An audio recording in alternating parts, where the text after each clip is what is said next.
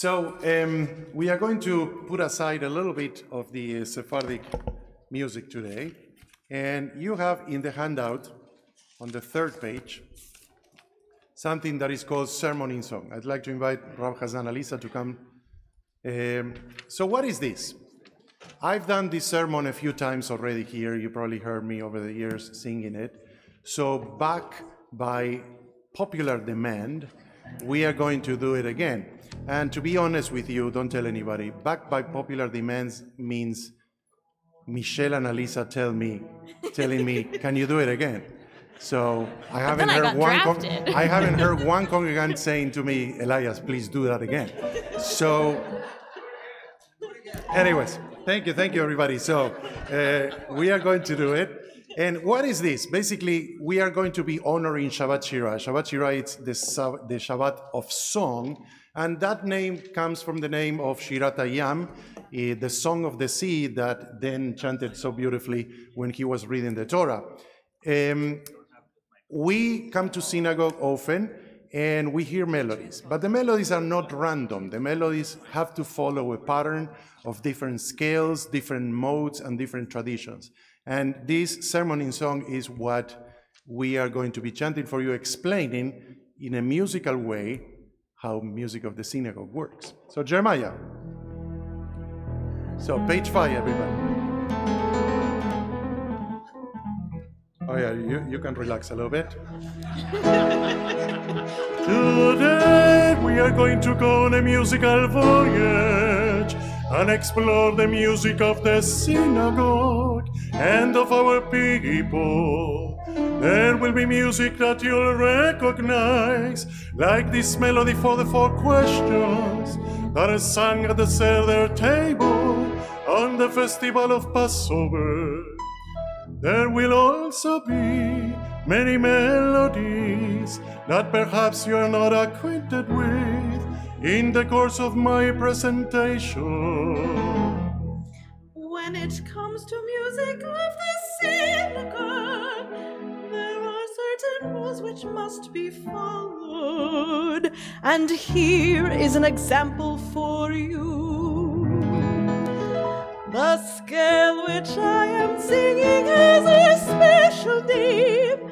It's called the Phrygish scale, and it is the foundation on which the Araba mode is based.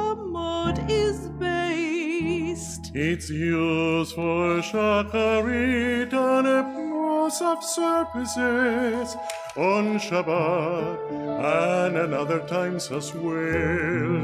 This special scale is used in the construction of so many melodies that we know of and love, like Yismechu b'malekutecha and sing, sing, sing him shalom and betachel libeinu, betachel libeinu, and we could go on the the rest of the day.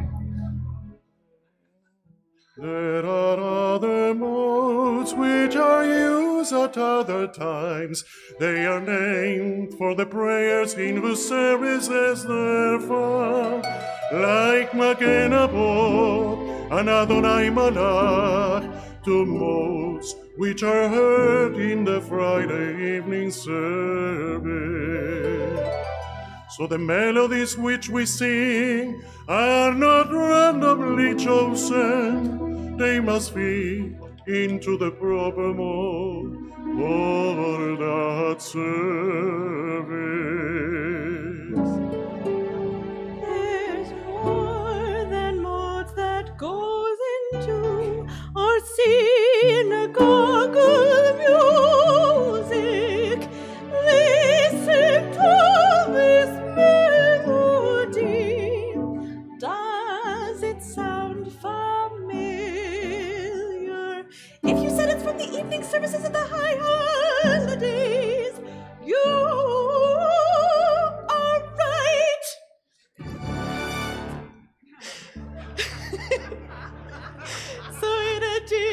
Addition to the special modes which are used in certain services. There are melodic themes which are used as well. And then there is the issue of how a melody can be plain or fancy. You can take a prayer and chant it very quickly, like so. ושמרו בני ישראל את השבת, לעשות את השבת לדורותם ברית עולם. Or you can take that prayer and tune and you can embellish it like so. And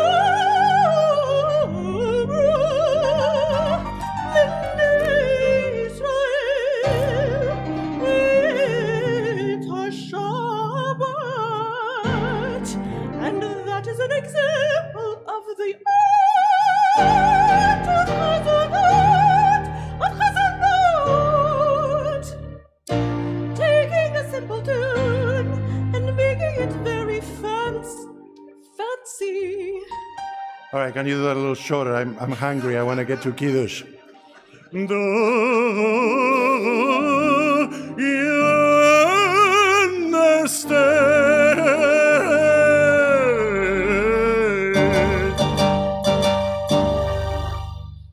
You understand? Now Chazanut is somewhat like jazz. In that it can be improvised, that is to say, created on the spot, and so the identical prayer. May sound very different every time it's chanted.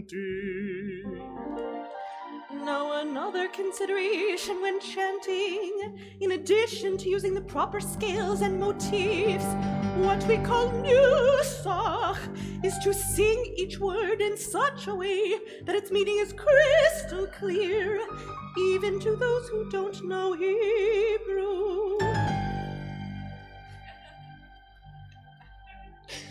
All right. And so if I sing בחצוצרות בקול שבת,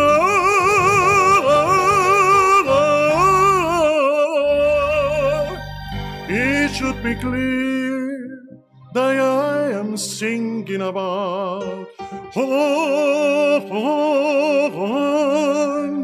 and about trumpets. And if I sing about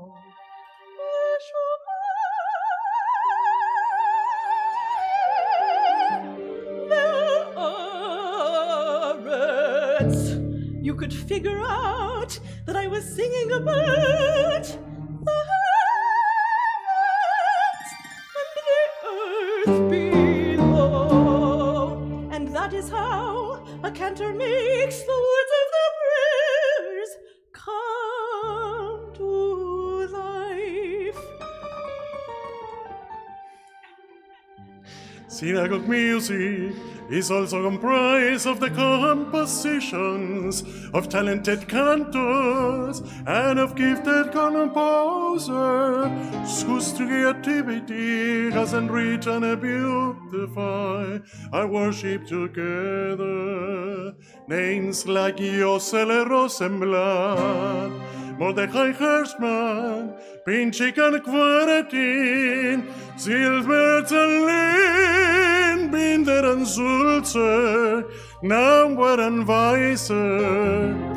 Never heard about that one before.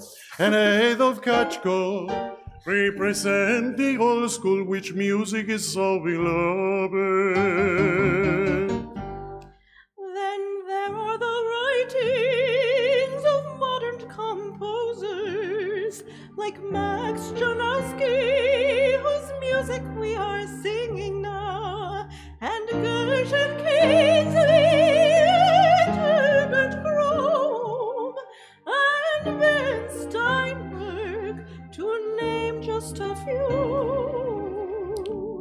But there is one composer who's a special mention because of its special contribution. Of music that is singable, pleasurable, and memorable, whose views has become universal. We are speaking of Israel Goldfarb, whose melodies for the Friday evening service are known from Matopu Povalecha Yaakov Mishkenotecha Israel. Umagen Avot Bidvaro and Bayecholot Hashamagim Peravet and there's also Lekadoti Likrarana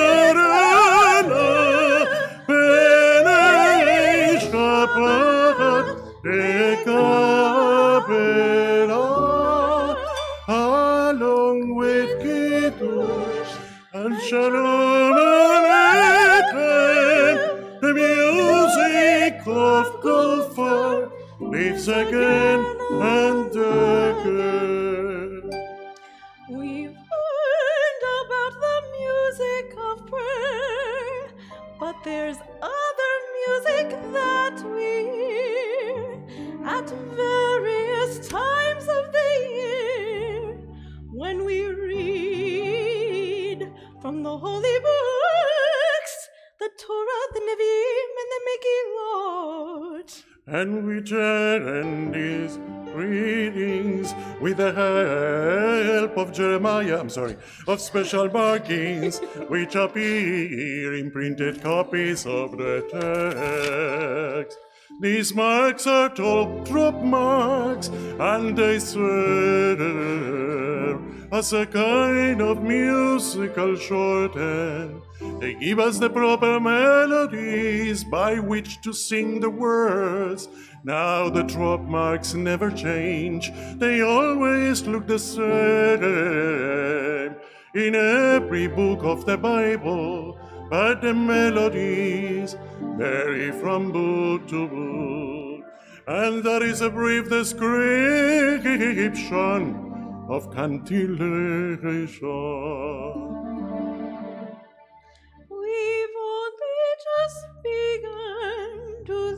About the music of the synagogue with all its nuances, all of its complexities, and all of its beauty.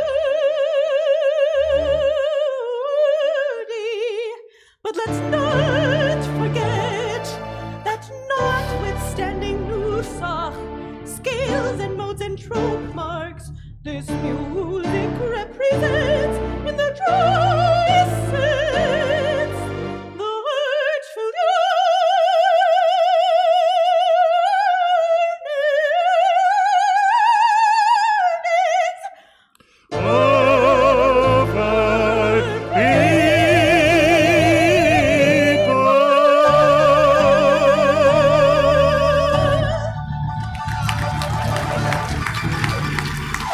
Thank you, Elisa. Thank you, Jeremiah. Thank you, guys. Thank you, Jeremiah. That accompaniment sounded like Phantom of the Opera, but it's okay. We'll take it. We'll take it.